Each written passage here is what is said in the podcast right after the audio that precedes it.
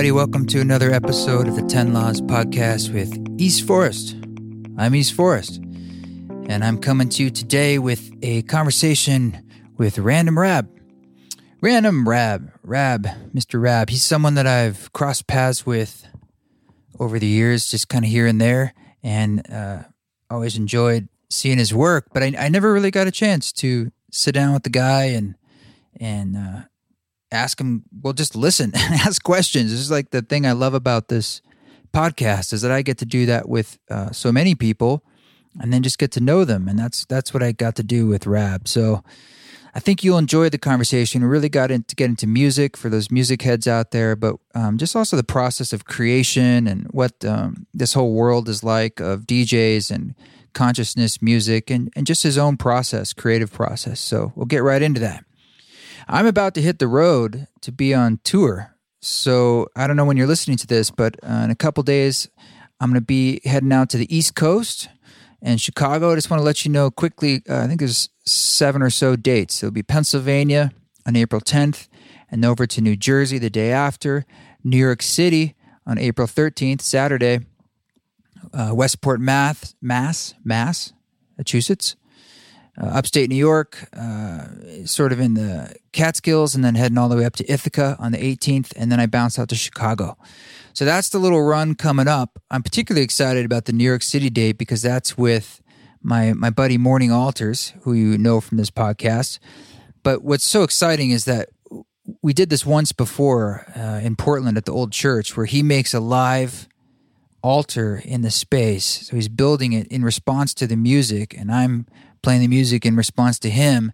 And because this is an East Forest ceremony event, which he, what is even better is you guys will be joining in on a, a group ritual to use that altar and use the, the music and our own ceremony together to amplify that event, to be a spring ritual and to plant some seeds in your consciousness, in your unconscious, in your heart, and for the planet. So uh, do check that one out. New York City at Hub 17. That's at uh, 17th Street and 5th Avenue, right there in the middle of downtown Manhattan on April 13th. So that's all at eastforest.org slash tour. And after that, we'll get into a West Coast thing uh, on on uh, in June. Yeah, uh, stuff stuff's being added all the time, so always check it out. Uh, I also want to wish a happy birthday to our dear friend Ram Dass. He turned 88 years old uh, just a bit ago, and that's it. I just want to say happy birthday. He's such a it's just here we are in the middle of this process of releasing the Ram Dass project, and it's been nothing short of magical. Uh, I am wrapping up the final f- featured artists and the final mixing, and we're getting prepared to share more of that with you with chapters three and four coming up this summer. So I hope you're hope you're enjoying chapter two, which came out recently, and uh, thank you for sharing what you feel about it with your friends and what comes up for you emotionally and, and just how you're using it as a tool and just what you think of about it uh, on social media. Because I get to see that, but more importantly, it really helps spread the message um, about this work and these new teachings by Ram Dass. So thanks for sharing it. I appreciate it. You can always reach out here at info at eastforest.org if you'd like to uh, send me a message or if you have any questions. Sometimes I get to read those on the air. And thank you for giving the podcast a review. Give it five stars. Just scroll down there. It's really super easy. And you can hit write a review and just type in a few sentences.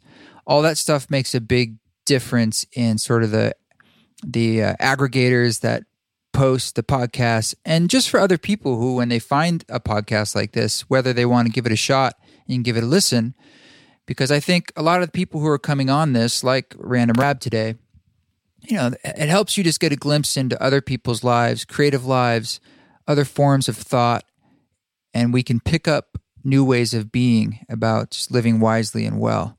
So thank you so much for doing that. Uh, otherwise, I've just been home for uh, it's been a couple about a week since being in, in Texas. Thank you for everyone who came out to the gigs in Austin and Dallas that was really fun. We we had to get up every day at 6 a.m. I don't know how it worked out that way. It was like the first day for the flight, the next day uh, to drive down to Austin and the next day for a flight again. So it was that was just didn't feel very rock and roll, but kind of felt tired after that. But one thing I, I've been wanted to share with you that I've been getting into since being back um, is my meditation game. And I use the word game somewhat unconsciously and consciously because it's kind of a game with with my mind in a sense, right? And what I'm excited about with it is that I'm not diving in in some full force way that feels overwhelming. It's more just saying recognizing the value and the pleasure um, of sitting, even for five minutes, 10 minutes, 15 minutes, whatever it wants to be. And, and just recognizing that there's always going to be that resistance. It's really a lot like the creative process when I need to rehearse or write something or anything like that. There's always a lot of resistance. I'm not really sure why. It just seems to have something to do with the nature of creativity typically. Uh, and it's something similar with meditation where you know it's hard to just do it but once you do it it's quite pleasurable beyond the fact that you usually feel better and it has these sort of building effects excuse me over time and so it's just sort of encouraging you to experiment with your own meditation. And I've released, I think last week, there was a meditation for sleep, but I've got a few other free meditations in this podcast. And they can be a great way of a doorway inside and a way to shake it up. Because, you know, I need to do things, I'd like to do stuff every day that is about nourishing the soul and just about just being here, just being here now. And it doesn't I think what's important for me is recognizing that it doesn't always have to be the same thing. I don't have to meditate every day in the same way for the same amount of time at the same time. It's it's helpful to realize you can shake it up. You can be have fun with it, be creative. Like I, it could be through today. That might be through going on a walk. That's perhaps I don't listen to music, so I can just be present and be contemplative. Or perhaps through it's a form of exercise, or it's through yoga class. Or then I also have a little sitting meditation. So there's a lot of different ways you can skin the cat, as it as it were. That's a very strange phrase, but you know what I mean. Uh, be creative. Be creative with just carving out time to say, "Hey, I'm just gonna I'm just gonna be me for a second because being you is kind of what we're here to do." Alrighty, let's get into this conversation with Random Rab. Hope you enjoy it.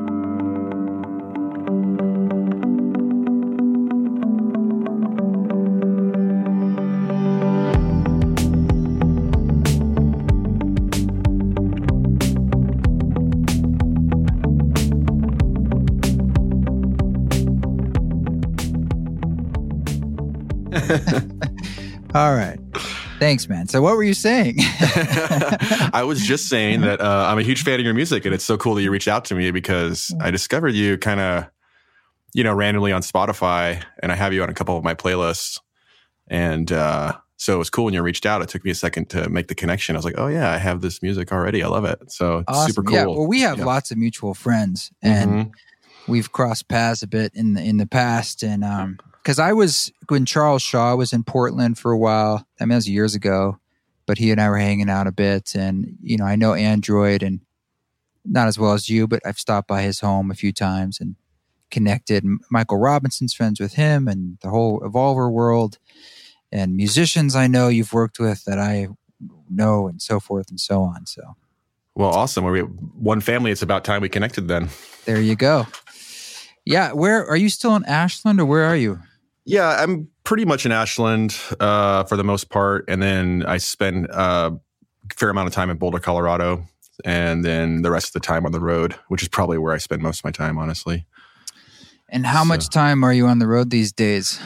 I'm doing like two tours a year at the you know spring and fall, and then the summertime is like festival season, so it's it's kind of touch and go for the whole summer. So I'm on the I'd say I'm on the road at least half the time these days.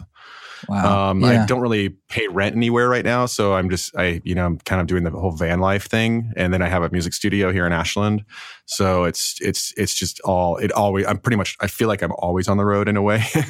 oh shit! So what kind of situation you got with your van? Well, I, I am actually working on it right now. I just I've been living. Uh, I have a basically a brand new Sprinter, and I'm um, converting like it right the, now. The tall one you can stand uh-huh. up in. Yep. Yeah. Yep. And I, I, I had had an older one that I had been using for uh, a 2003 model for years and years, but I finally decided to get a new one. So it's I'm so much happier. But now I'm in the whole. It's a whole world trying to do the whole uh, proper van conversion, and Yeah. so I've been listening Yeah. to van conversion podcasts. I've been watching YouTube videos nonstop, and I, So I been- went down yeah. that rabbit hole myself Oh, a couple years ago thinking about it. Yeah, I looked into all the like uh, installation ideas people had and um, sailboat toilets. And Yep. uh, my friend has a sailboat toilet in a tiny house he built, and he says it's incredible. Like a he only has. sailboat. I'm going to write that down. Oh yeah, he's like sailboats are. They have some of the best stuff for tiny houses and probably vans too. And the toilet he had, this composting toilet, was so high tech. He says it never smelled, and he only had to mess with it like every couple months. Uh, and huh. whatever came out of it was like Martian dried up poop. It was like it, it was just like I don't, I don't understand how that works to be honest. But he he's been using it for years now in his tiny house. Well, I will say that one thing I've learned about doing this whole conversion thing is that you get a very intimate understanding of what it means to be a human and all of the little comforts and needs and uh, excretions and uh, it's so and, and it's all crammed into a tiny space and so trying to understand what it you know how to put a human in a box and make it work has been really interesting because I'm learning a lot about myself and about what we are as animals and our little needs that we have. Yeah. But- Are you going to go the sort of stealth route where people might not be too sure Yeah. if like it's a RV It's type totally stealth. situation? Yeah, exactly. That's that's what I learned with my last vehicle. I used to have my uh, Random Rab logo decals on my old van, Yeah. and I would be at festivals or parked in front of shows, and people would just come up and knock on my van all the time, and hey, Rab, you know. And I love seeing people, but there's a time and a place for it. Um, Yeah, so once I took my logos off, yeah, and once I took my logos off, and then it looks like a delivery vehicle, I realized that's so much better, and I can camp anywhere, you know, on any street in any parking lot, and it just looks like I'm, you know, delivering chickens or something. Mhm. So, um, yeah, that's that's something that I've really think is important because a lot of these sprinters are so decked out that uh, no matter, you know, especially as a musician, you're always you know, I'll be in downtown New York or I'll be in Chicago or we're at some some major city in a potentially sketchy neighborhood or something. And I Mhm. don't want it to look like, you know, it's a big expensive camper van. I want it to look like I'm there to work. So uh, and that way it's it's uh, pretty functional. Yeah. So do you tend to, to tour alone or do you have someone driving with you?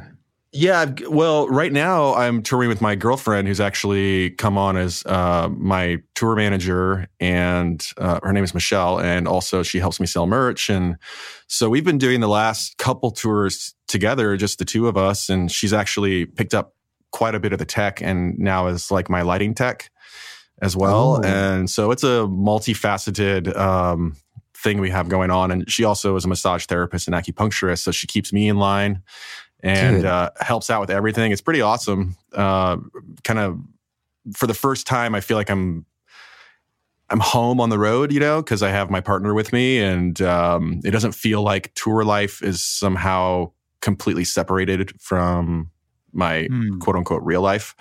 Is, Um, is she a chef? she, she is an awesome cook too. Yeah, so it's a complete package. Yeah. um, and what are you what are you doing about um, you're like creating music? Are you are you just doing it on mostly headphones, or or you are you doing it with any kind of monitor setup? You drop into spaces just for critical mixing, or Yeah, so I mean, it's it's a little tricky because my home studio that I have here in Ashland has all the toys, all the hookups. Everything is so dialed here that I feel the most creative here, and this is where I get the bulk of my work done. It's kind of hard on the road. I, I kind of dink around a little bit, and um, occasionally will get an Airbnb and set up my monitors and do that kind of thing.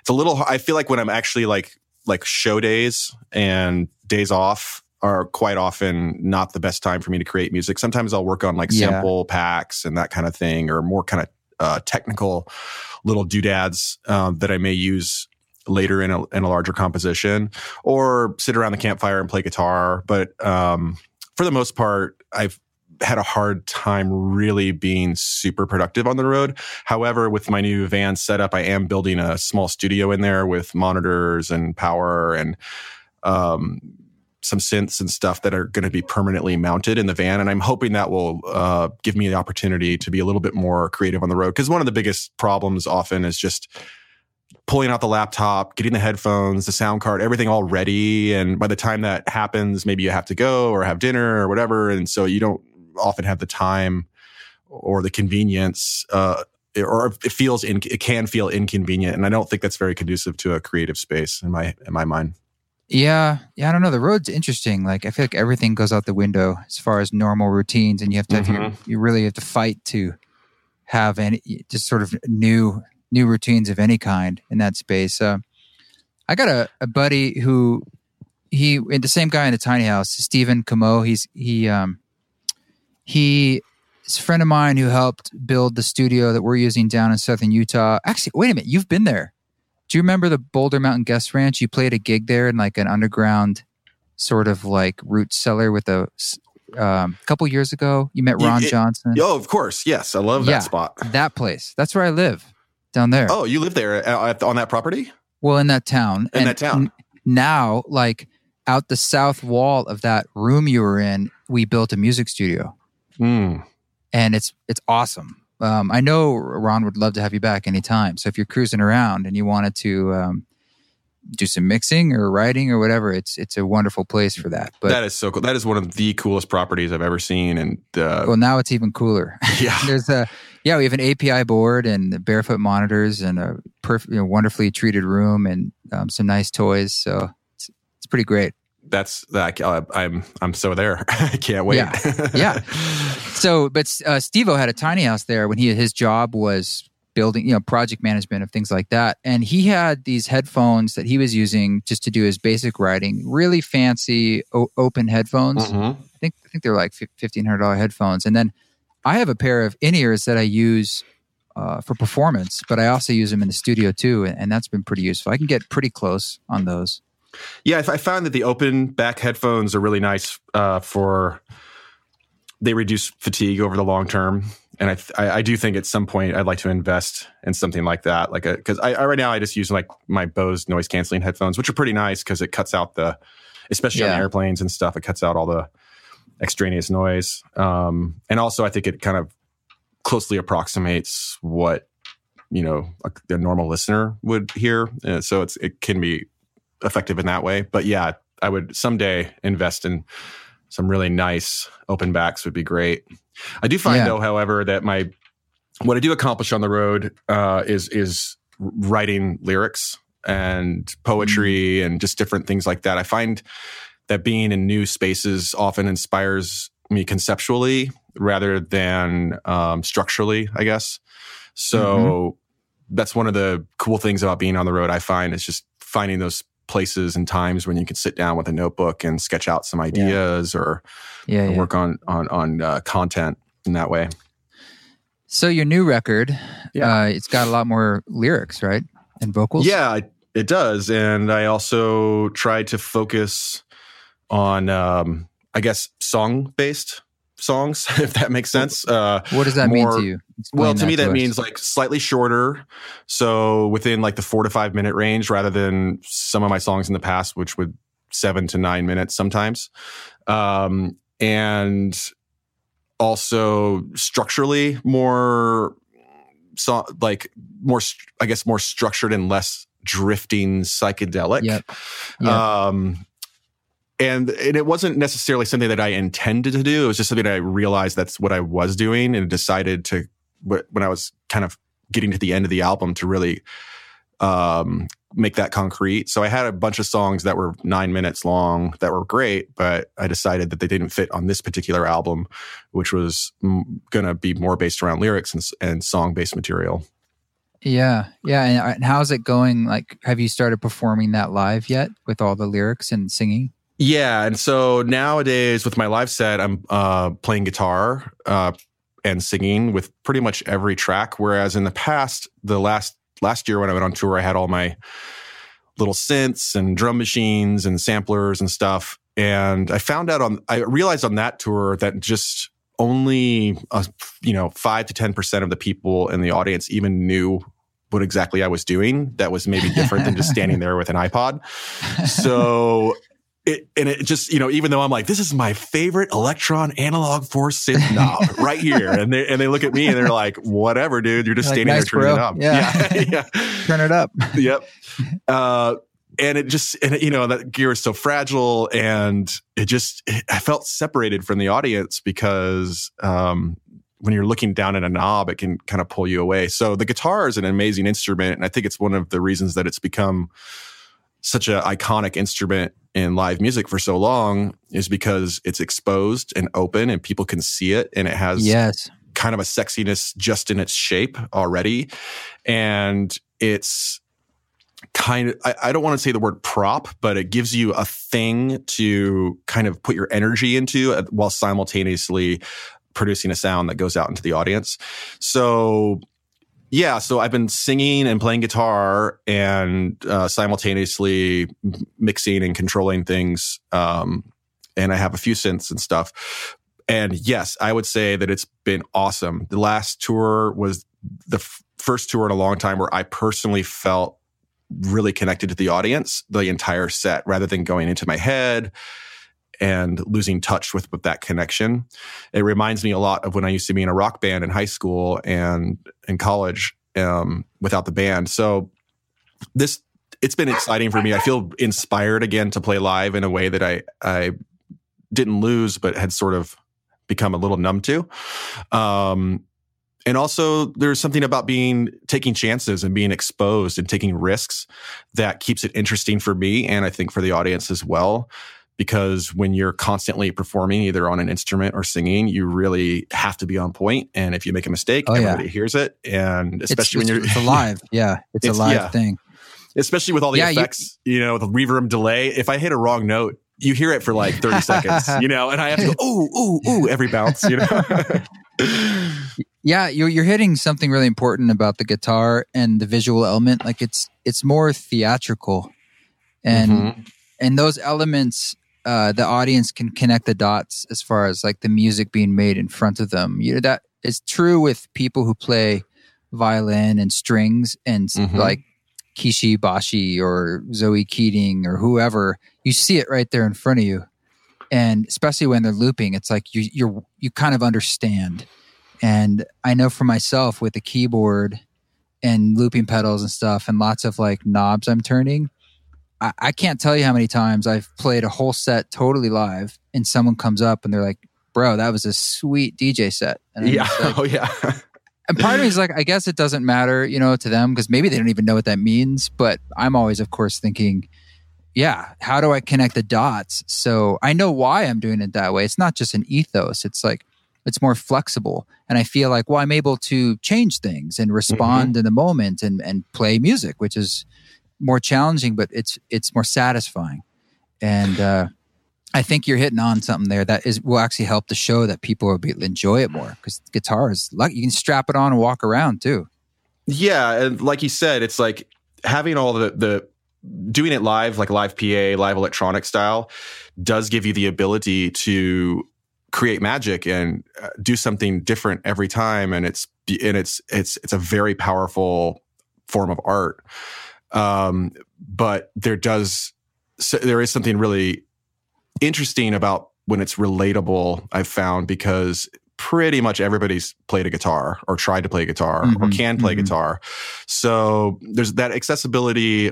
I think like people are like, oh, I, I I get that, I see that, I understand, and with the voice as well. And so it just I think it kind of makes you seem more like human rather than some Yeah. space alien that's controlling this spaceship that kind of just doesn't make sense even to people who make you know even me who's someone who works with all this gear i don't actually know what oftentimes electronic producers are actually doing up there i, I kind of i'm like i know they're turning you a knob there's no accountability. I mean, Yeah. you can't say for sure if Yeah. it's really what's happening. You can't know for sure. Well, I, Um, you know, I saw an artist, and I'm not going to mention their name, but they were up there, you know, banging around on some electronic stuff, and then I could tell that something broke, and they had to to stop and fix it.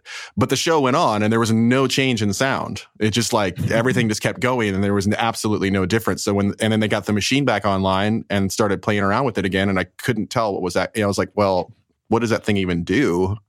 You know, like if I can't tell it's there and you can't tell it's there, what's what's there's a little mystery happening there. I mean, I don't know if I ever, ever you know, I'm not trying to discount it because obviously I do it. I play a lot gear too, but there's well, what there's kind of gigs there. are you are you doing that? You're slot is are you slotting this into situations where it is mostly straight DJ music, or are people expecting something from you, and this is like new, or has it all been f- smooth? It's interesting. Well, I find that when it's my show and I'm the headliner and I'm playing a club, I have a lot more freedom to uh, communicate with the audience and go on a journey that is has ups and downs and uh, slow and fast and even fully acoustic and can come out in the audience at sometimes and really make it a a journey that is uh, into my music and into the connection that I want to have with the audience. There are times, uh, however, when I'm flanked by two really heavy hitting DJs, you know, or or producers that are basically playing bass music, and it's it's sort of a it, you know that's the scene that we are a part of. Is that you you know I'll be up on stage trying to sustain a huge party that is just going off and maybe it's like New Year's Eve or something and I can't really I have just I need to limit the places I go. Otherwise, you lose. Everyone's just confused, basically. So, in those circumstances, um, sometimes I'll just, you know, uh, do a more straightforward DJ of my material. Sometimes play the guitar, a little less vocals, a little less sing songy, and just try and bang it out. I still enjoy that, and it's super fun. And so I don't feel like I'm selling myself short or selling out or whatever. But yeah. it, you have to, I think, as a producer, especially the longer you do it and the more different situations you're going to be put in, you have to be flexible. And it's not about telling people what to listen to. It's about being a part of it. It's about being, um, you know, j- joining the vibe and really celebrating what everyone everyone wants. And it's not just about me and what I want. It's about the vibe of the party and trying to to make everyone have a great time and and and help every facilitate an environment where people can just have the best time of their life. And so that sometimes means changing what you do and, and being able to accommodate that. And it happens a lot. And as a down tempo producer, this is a situation uh, you get put in a lot. And I try and talk, oh, there's a lot of down tempo producers that I've seen at some point in their career will actually change path because they feel this pressure to always be playing bangers. Because, and I totally understand, you get put in these weird slots where you're in between two huge DJs or something. And um, I mean, I've I've you know I've paid my dues pl- opening for Bassnectar and stuff, and realized what that means. You know, it's like it's it's mm. not always easy, and you feel this kind of pressure to be like, no, play bangers, play bangers, like. Well, it's it got to be challenging, especially when you're playing your music, and uh, there's this lingering pressure um, to give them what they want as opposed to like where you're at as an artist and what you want to present and what you want to do and what fulfills your heart. You know eh, there's that pitfall of pandering. Not that i'm saying you're doing that but i know that there's it's sort of hanging in the air that it's like you know i'm hired to do this job i'm in this particular slot and there are standards that maybe people are looking for in the in the, the dj world. I totally agree and that's you know I, I think about somebody like Sade. Like, would anyone tell Sade, "Hey, you got to play a faster set tonight"? It's just like it's not going to happen because yeah. that people expect and appreciate and are there for her music. However, a lot of times people aren't there for your music; they're there for the party. And oftentimes, the people who have the loudest voices are can be the most kind of high energy, maybe slightly obnoxious people, they're going to be the ones up in your face begging you to play a banger.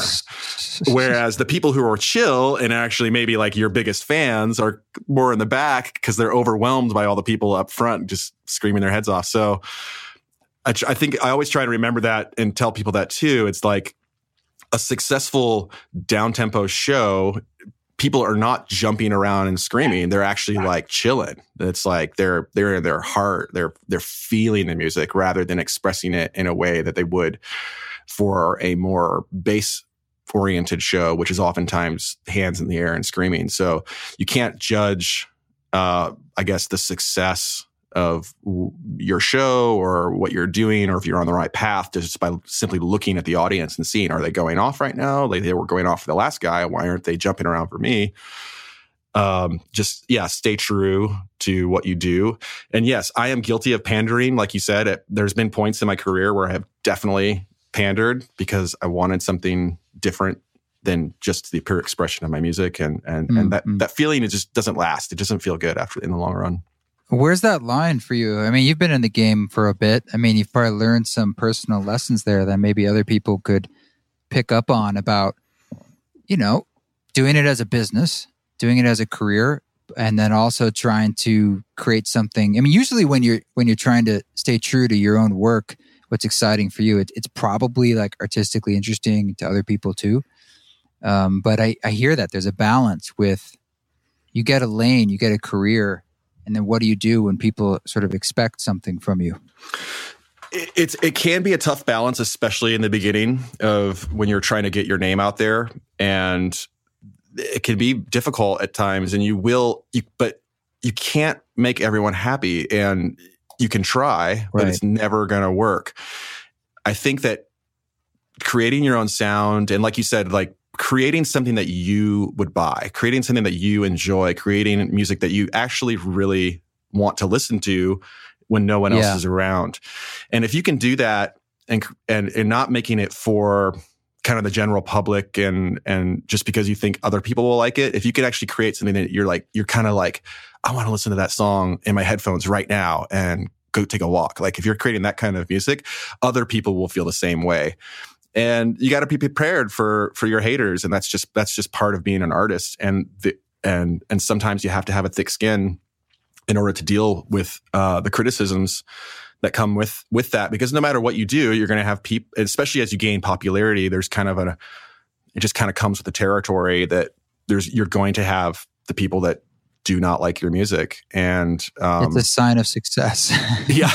And like one of yeah. my favorite moments was when i was on um, i was on tour with Shpongle and there was you know it was one of those situations where most of the people there obviously to see Shpongle. And i would say that for the most part things weren't great for me. And my friend brought a friend and he he was like ah he's like didn't like my set. And i was like well why didn't he like it? And he said well he said it makes him think too much and I was like, you know, if all the like criticisms, like that's actually makes sense to me. Like if that, you know, like I want people to think. And if it was kind of like a, um, a double edged sword, I was like, that's in a way it's a criticism, but it helps me understand that it's just like, it's not for everybody and that's okay. Do you do anything to insulate yourself from the I'll just say the internet criticism or that so, like social media, YouTube comments, that kind of stuff? Yeah, I, I, I it, it, that's a, that's a really tough territory. Um, I've gotten better at handling criticism within myself. However, sometimes you'll read that one random comment. Um, and I'd say I'm pretty lucky actually. I don't get a lot of haters, but occasionally I'll get some pretty passionate ones. I had one guy write on um, one of my like I think it was like Last FM or MySpace or something. It was a long time ago, and he wrote like a three page doctrine on why he hated my music. And it's it was so fascinating yeah. why they care so much. I know.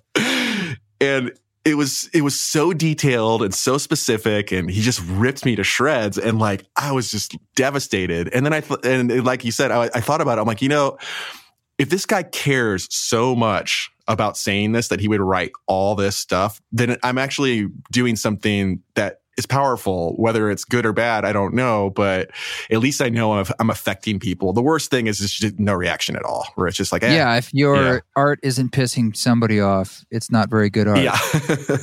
like mediocrity would be the kiss of death. Absolutely. Really. Yeah. so let me ask you a question. What do you, uh, this is something I think about, but I'm not fully in the world, so I never really know the answer to it. Uh, but what is your opinion, or what are the differences between people who are producers and DJs who they perform all their own music versus none of their own music versus a combination. And I'm speaking about essentially DJ sets, mm-hmm. you know. Um, and they all get kind of lumped together into the same thing. But to me, there's a dramatic difference in what is going on. I, I totally agree. And I think that there's an underappreciation for that divide because it can be uh, pretty. So, the the art of DJing, like being a proper DJ, is actually incredibly challenging and also super powerful because when you're a DJ and you're about to get on stage, you have access to every song ever written. And if you mm. don't crush it, then you're missing something. Like if you don't if you can't make all that work into something coherent, it, it, I mean, it's really hard to do that basically and to constantly change it up because you have access to everything. And there's so much good music. And I think a really good DJ, if you're just talking strictly dance party stuff, I mean, there's nothing like it. I think it's one of the, mm-hmm. the most Im- incredible art forms. And it's not something I'm very good at because I don't have time to look around for all the different new songs and I like to do it sometimes. And then, yeah, as a producer, you're looking at your library and you have, I mean, how many songs do producers have? I mean, I have, uh, you know, a few hundred or whatever they can actually choose from. And so my options are really limited. And so that can, that limitation is actually what is your sound though. So that needs to be embraced. I think the, where it gets kind of, shady, I think, is when you have a producer up there who's producing and then they kind of throw in not even a remix. It sounds just like their music, or yeah. Sometimes you'll have these producers that are imitating their idol, like Tipper or something, and so they sound just like that person, and then they'll actually play some of their songs and kind of sneak it that's in. That's weird. Yeah, I think that's really weird. I mean, there, yeah. where are the ethics in this stuff? We, there's no code of conduct. I mean, yeah, and I think that like, it's not like just comics stealing a joke. It's sort of like most of the audience doesn't even know. Yeah, and I think that's where it gets. That's where it's fucked up. And I think that um, people really need to check in with themselves and tr- and see what they're really doing. I think that people are afraid. Uh, these producers are afraid that it, uh, they're going to um, not be able to play a great set or have play music that everyone's going to like, and so they fall back on. And I've seen pretty major producers do this exact thing and they kind of sneak it in. And it's just, yeah. And if you're not doing anything to the song and you're not announcing it and you're not, I, you know, sometimes I'll get a new track from somebody and I'll make an announcement like, this is my new, my friends just made this track and I really want to play it. So here it is. And that's, mm-hmm. you know, in my mind, that seems to be more honoring the artist. But when, yeah, when they're sneaking it in, it's fucked up and people need to stop doing that. Like, just need to stop. It's like, yeah. I mean, I feel like if, it would be easier to just DJ and play other people's music. But I mean, it seems like, for instance, for you, you're making a choice to produce music and then play that in your set. And is that just because that's what you enjoy,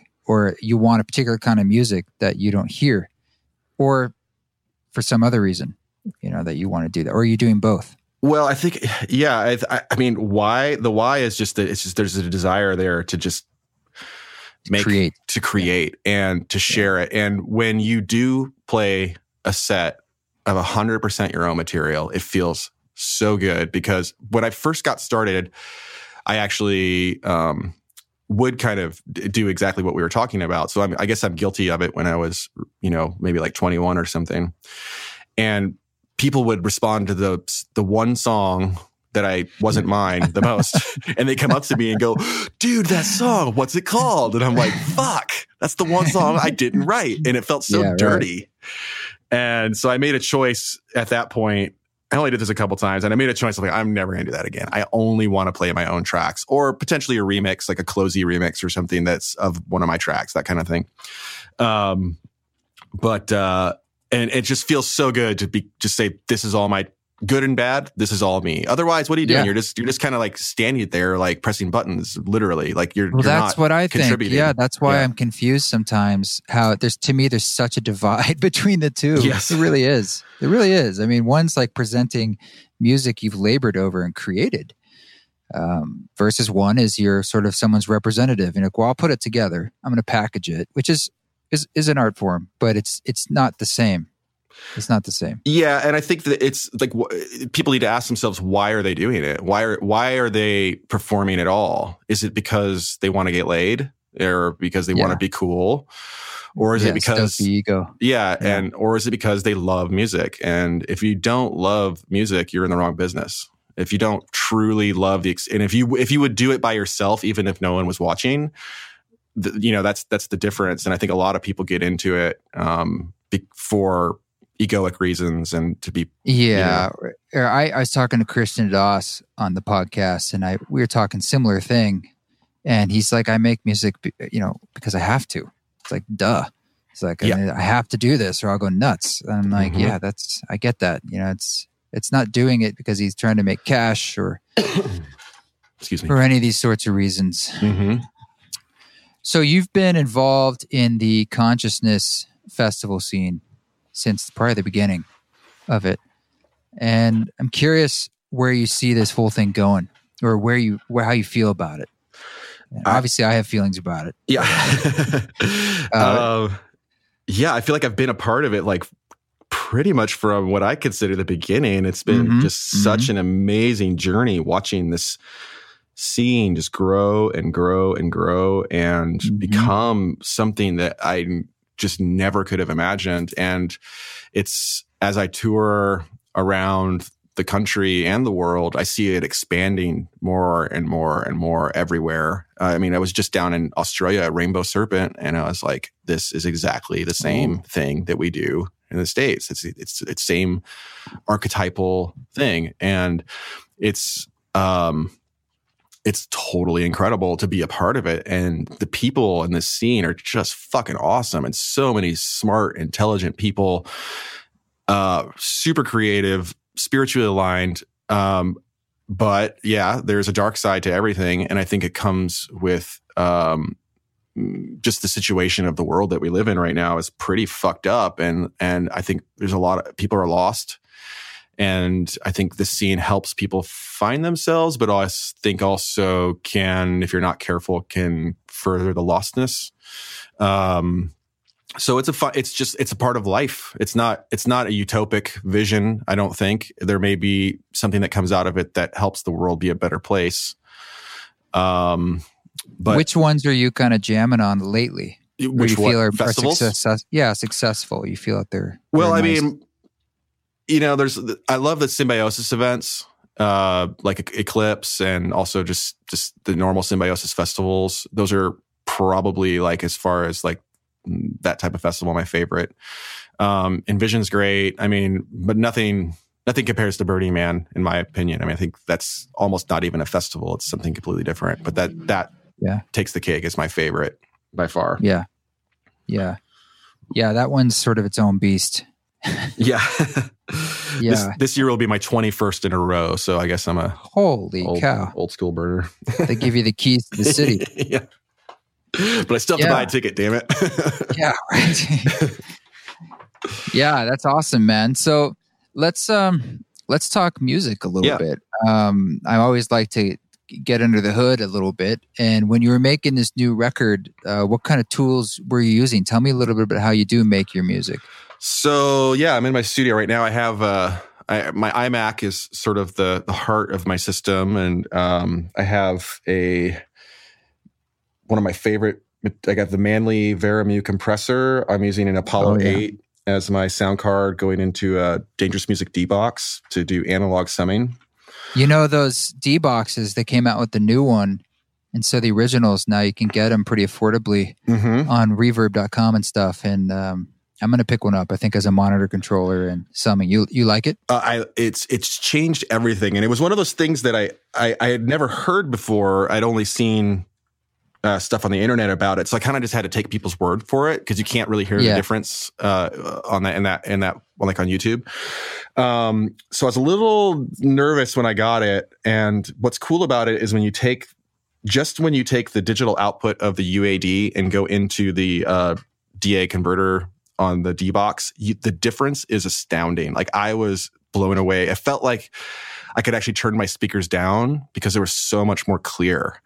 And there's just kind Wow. of this uh, clarity just with the D with the um, the converter in it, and that's not even using the main features of the instrument, which are analog summing. And the analog summing thing is something that um, I had been doing on a mixer, uh, our console uh, for a while, but it, it, was so hard to recall my settings because if I had moved one fader or just getting the panning right, everything was just very touchy. But with this, it's all uh, instantly recallable and super rock solid. And it opens up the music in a way that I was not expecting, and uh, I, I, can never go back. I mean, it's just that is the icing on the cake. And I run everything, I bounce everything down to um, uh, eight channels, and sometimes we'll do summing. I'll sum my drums first and that kind of thing, and then I go through that into the Vari-Mu uh, compressor, and then record that, and that's my final mix. Mm-hmm. And that just to me, that's how every, you get everything super buttery and spacious. Um, so yeah, I highly, highly recommend that to anyone who wants to take uh, their music production to the next level and really have a super professional sound. I mean, you, you don't need it, but if you want it, it's worth it. Is, is that your, also your monitor controller? I have a, a PreSonus uh, monitor station that I use um, for my monitors, which I find to be pretty transparent and it's just what I've. It's just it, it's a little bit easier to um to change. Well, it has. It's. I mean, I could. I, I have used the D box in that way, but the way my studio is set up, so I have two rooms and I have speakers in a different room as well. And it's just easier for me to go back and forth between the different rooms with all the different buttons I find rather than using the D box as my main monitor controller. What do you, what do you mean you have two rooms, but you're using one monitor controller? Yeah. So I have, um, I have a the room I'm in now is my main studio room and it's all soundproofed and whatnot. And then there's another room, which is kind of like a more warehousey space where I can set up a drum kit or if I have like a lot of oh, pe- people, it's a live room. Yeah. Yeah. And then I have a whole separate um, sound system in there that's, and also um, like a, like a box where I can plug in all my XLRs and stuff, and that goes comes back into this room, so I can do a whole different right. setup in there. So it just I just find it easier to manage that. Plus the the PreSonus has four headphones out and just a couple other features that just make it easier for me. Are you? Um, I mean, are you worried about leaving all this on, when you're on the road, or is this this has been your rhythm for a while, kind of going in and out, and this is your home base for that? You mean worried about it, like? Uh, I mean, just you know, creating we you're just saying on your, in the van life you're yeah. going to spend maybe a little more time doing that and um it's just something i face too sometimes because you know i'm using all my critical mixing and finishing of stuff is down currently i do it down at the studio in boulder utah mm-hmm.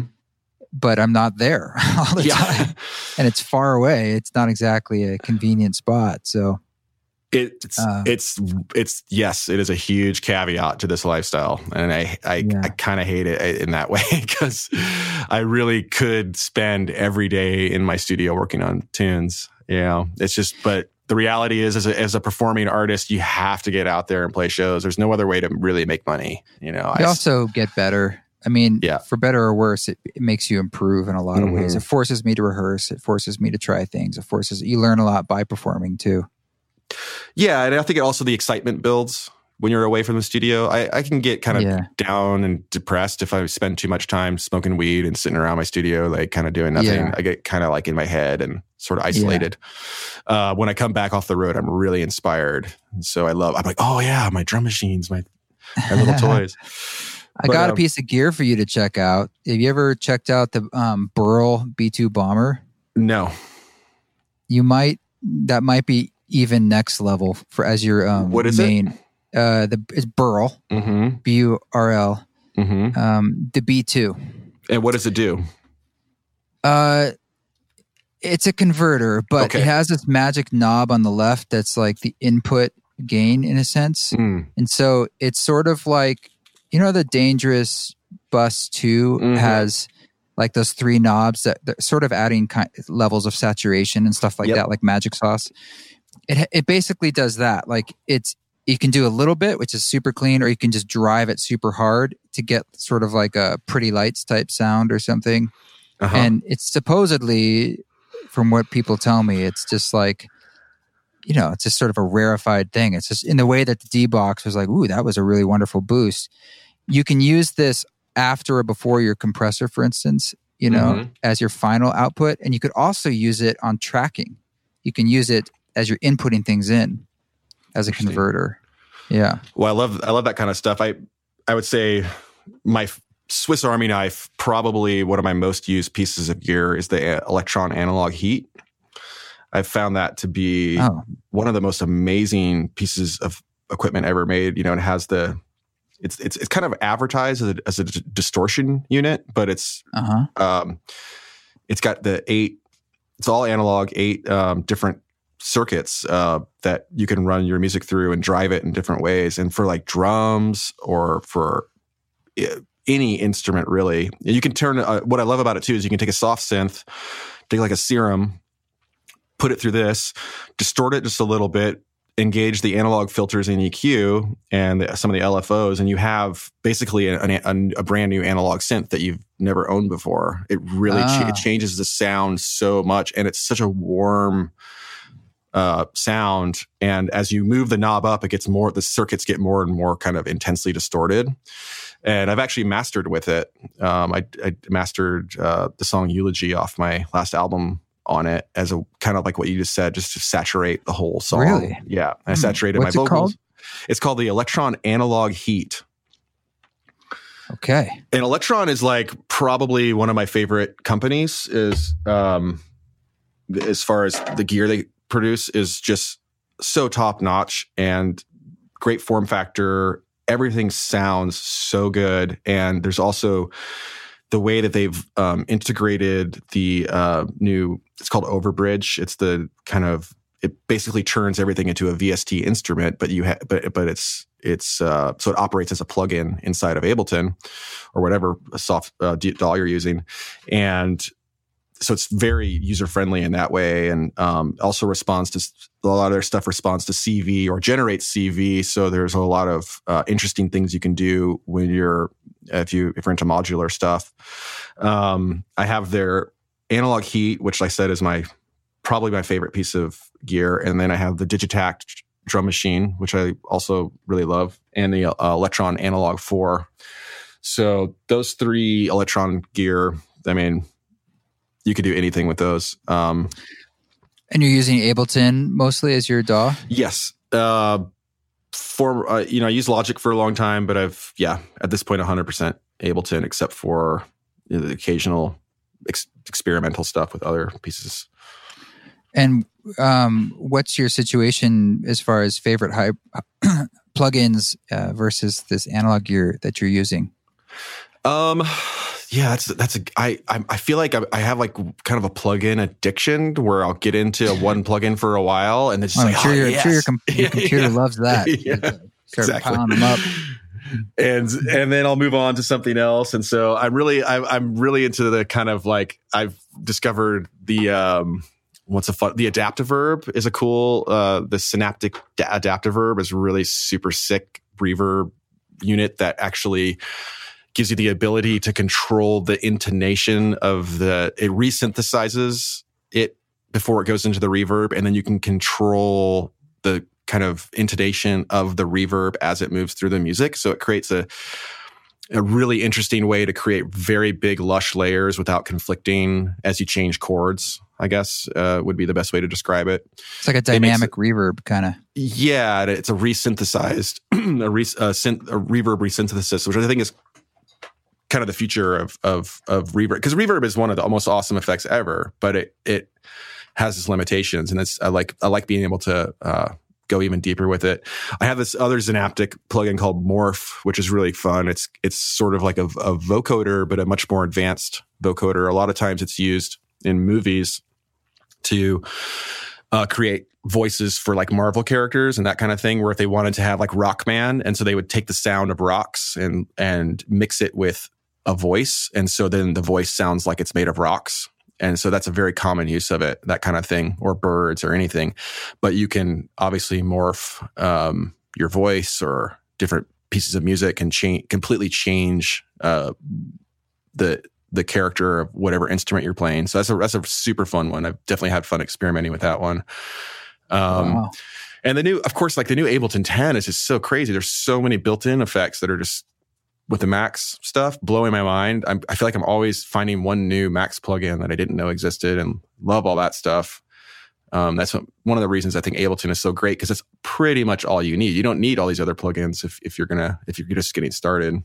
Are you using Max and Ableton to work with your lighting, or is your your girlfriend kind of doing it live? So um, she helps set it up, but I'm controlling everything, and I'm using it's called DMXis, and it's basically a USB to DMX converter box that runs as a VST inside of Ableton, and it you operate it just like you would a soft synth. So you assign your knobs to different MIDI uh, control messages.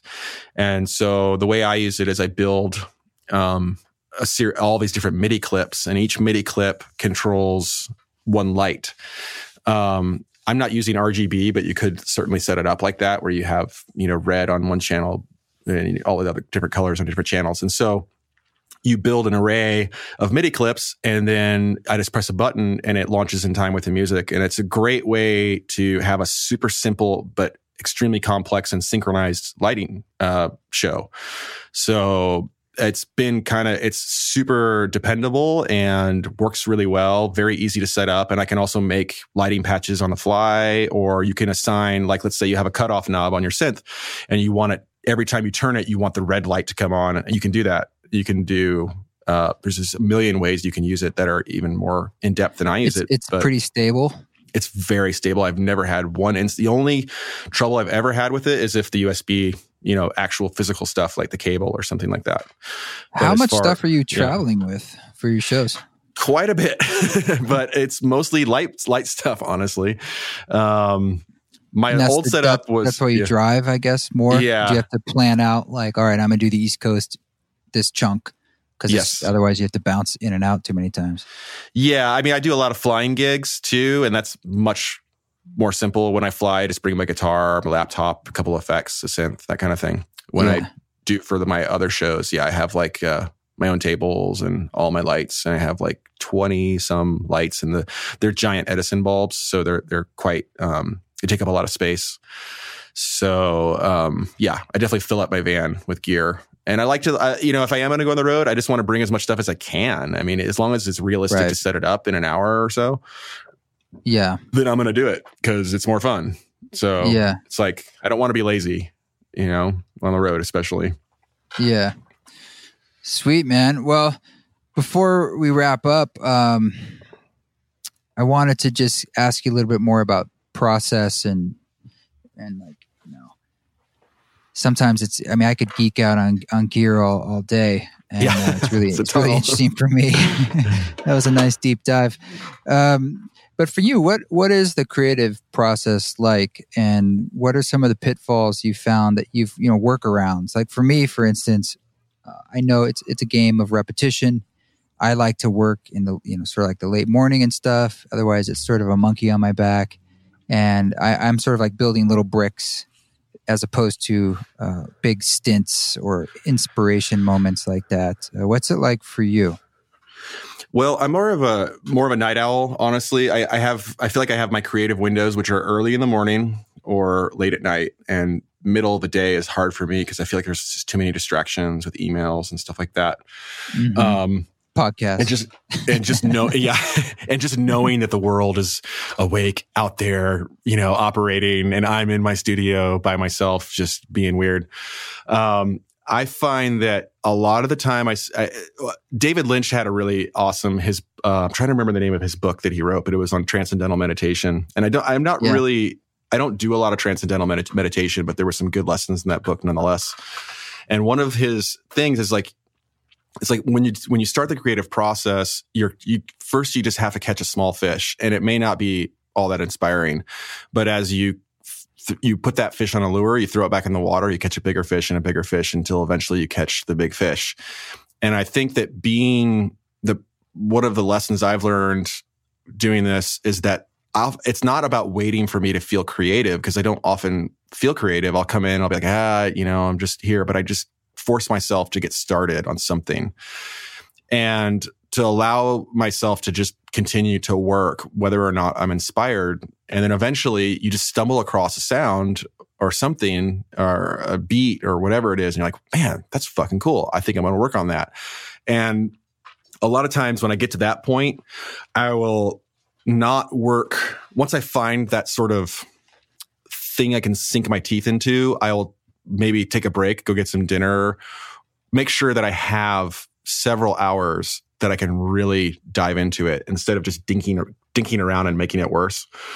And then um, I'll come back and just charge through and and try and do as much as I can in one session uh, where the song is nearly complete.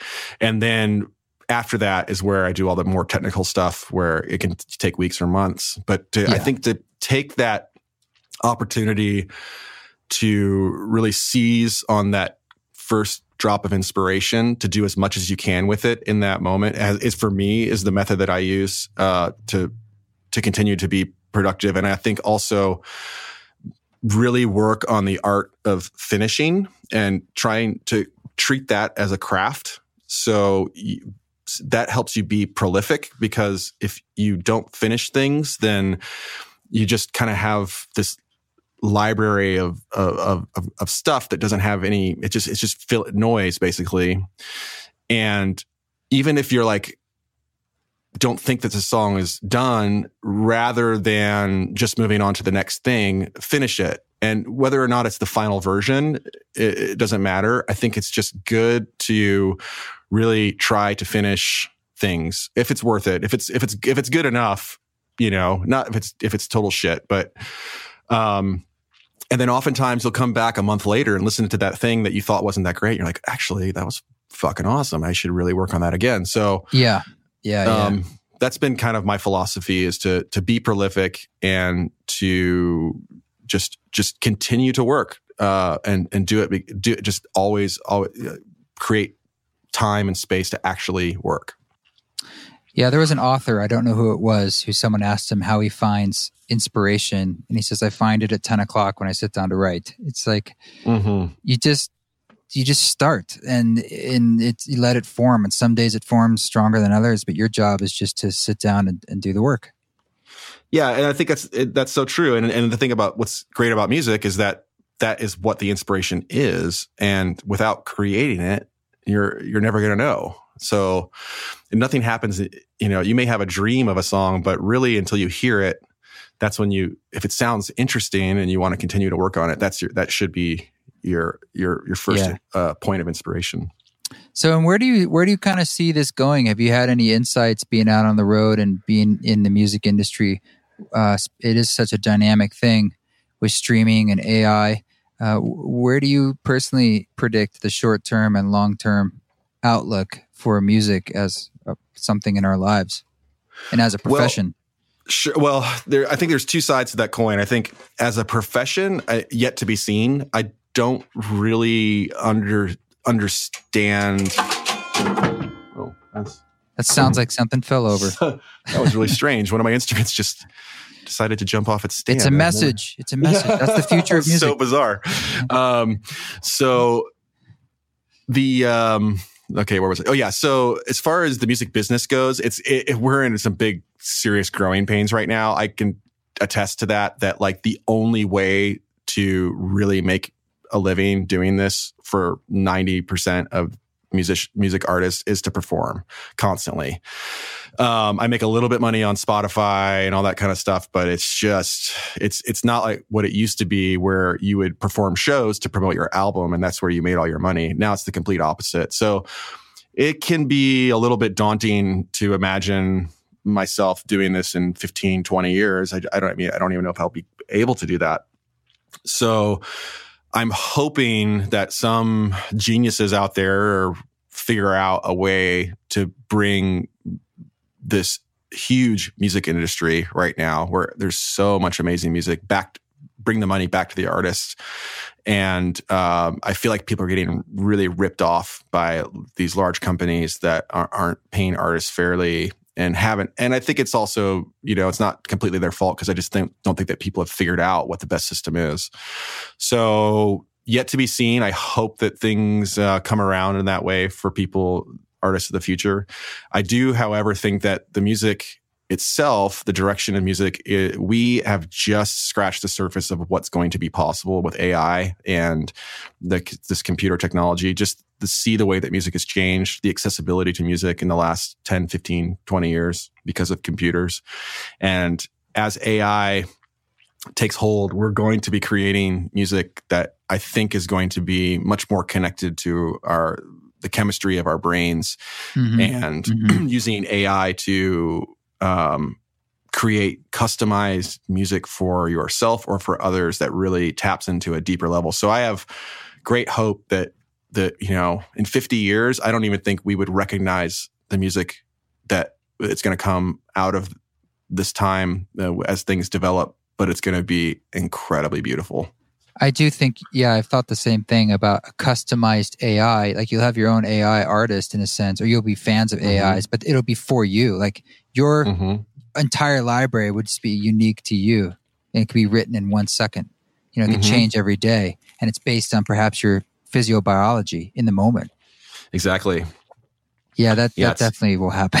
and, yeah, it's. I mean, yeah. it's our, you know getting taste of it now. Like just the AI that we're already using, and I, I use AI yeah. for some of my mixes and stuff just to kind of get a sense of what AI says I should do. And it's pretty powerful stuff. You know, I, I have to admit that we're, we're just getting started with it, but I think that, um, the one thing that's missing from AI is self-deprecation, and I think that once AI learns how to be depressed and and be creative in that way, then I think it'll be it'll be awesome. the tortured AI artist, yeah, exactly. yes, because it wants to be human. yeah, um, I think live shows like that human element of seeing something live will probably become more valuable actually because mm-hmm. it'll be unique. Mm-hmm. And that in itself will be people as they are now will be more and more hungry for the human connection. Um, I, I, I agree. There will always be there will always be space for that, and I think that too. There'll be. I don't think AI is going to be in charge of the music. I think that AI is just going to be another tool that will people yeah. artists, the real artists will be able to use effectively. Yeah, I was doing this project. It's actually starts next week, I think, but it's Google's creating a neuroaesthetics sort of um, design project where they're exploring how design influences your biology. And mm. so that includes music and the design itself, everything that is the space. And so you go into these different spaces and they give you this wearable tech that's just getting data about your your body's uh, response, your emotional response, your heart rate, things like that. And then afterwards, you can see which one your body's responding to. And I think it's sort of an early sign or an early mm. stage of this like biofeedback. And this that's what the whole idea of neuroaesthetics is, is like how how how your neurology is is working with aesthetics. And so the same thing can be true with music. So mm. it's, it's happening. simultaneously awesome and creepy, but I'm excited to see what happens with it. Cool. Well, let's end this. Just I was curious okay. uh, what music you're jamming on, or what kind of artists you like. Um, what do you like to just actually listen to, as opposed to the well, ones that make us sound like cool music?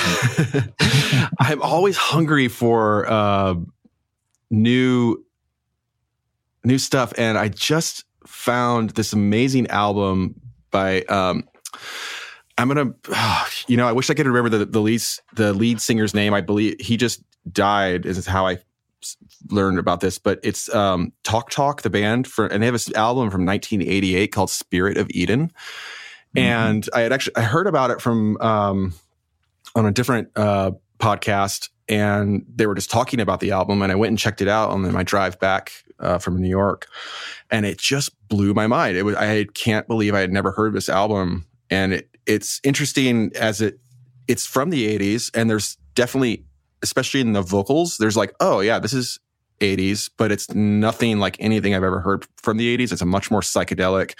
Yeah.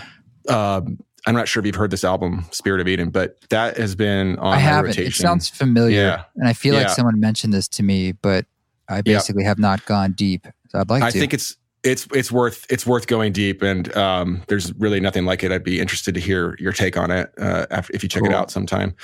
Cool, and uh, yeah, so that's what I'm listening to. And um, but yeah, right now I'm just getting ready for my red my first Red Rocks show. So I'm I'm going to stop listening ah, to other people's ah, music and prepare. Congrats! Yeah, wonderful. Thanks. Wonderful. Yeah. When is that? Well, yeah. Speaking of, what what do you got coming up that you want to mention? What are you excited about, and where can people find you? Yeah, so that's that's my main thing. I'm getting pretty pumped for May 11th at Red Rocks, my first Red Rocks show, playing there with uh, Papadosio and Polish Ambassador, and I'm also debuting uh, the first iteration of my live band called the Penumbra.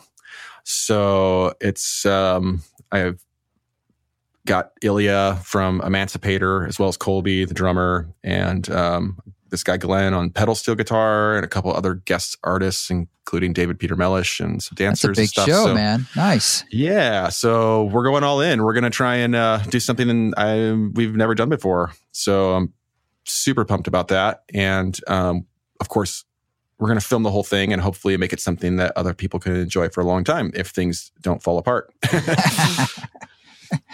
And And- beyond that, uh, the bunch of festivals, you know, Electric Forest and uh, Elements Festival, there's a few, you know, a bunch of other festivals, and I- and I have some big announcements for the fall coming up soon. And of course, you know, people can go on my website and find out where I'm playing if they want to find out more about that. But um, yeah, lots of lots of good stuff coming up in the future. So and they can find you at randomrab.tv or what is the. Uh, yeah. Uh, randomrab.com uh, i should i haven't bought tv so please Okay. don't anyone else poach that um, um, yeah so yeah just google it dig it. Well, I'll put it in the show notes to your Awesome. site. I appreciate you. your time, and uh, we'll catch up again another time. awesome thanks so much for having me on the show Thanks, bud. Okay, thanks, Random Rab. That was fun. It was really fun to get to get to know him, and I hope you enjoyed that conversation. I'll see you on the road, hitting the road, going to the Northeast. See you in Pennsylvania, New Jersey, or New York City, or Massachusetts, or upstate New York, or Chicago. So eastforest.org is where you can see all those dates and everything else good coming up. Happy birthday to Ram Dass, our 88 year old master elder out there. Keep sharing your stories about that. Uh, this this song that you were hearing in the background is called "Lives to Live," and it's Random Rabs from his new album. So you can check out his new album. I'm sure anywhere you listen to music, and I'll put a a link in the show notes to his website, which has all the links to his socials and all that kind of good jazz. Thanks for giving this podcast a review. Thanks for being a good person. Thanks for putting good vibrations out there. Thank you for sitting today, maybe for five minutes and just breathing. I have a feeling intuitively it will help somehow, some way, somebody. May the forest be with you. Keep walking your walk. Don't take any shit, but if you do, you gotta do it with grace, folks. Do it with grace.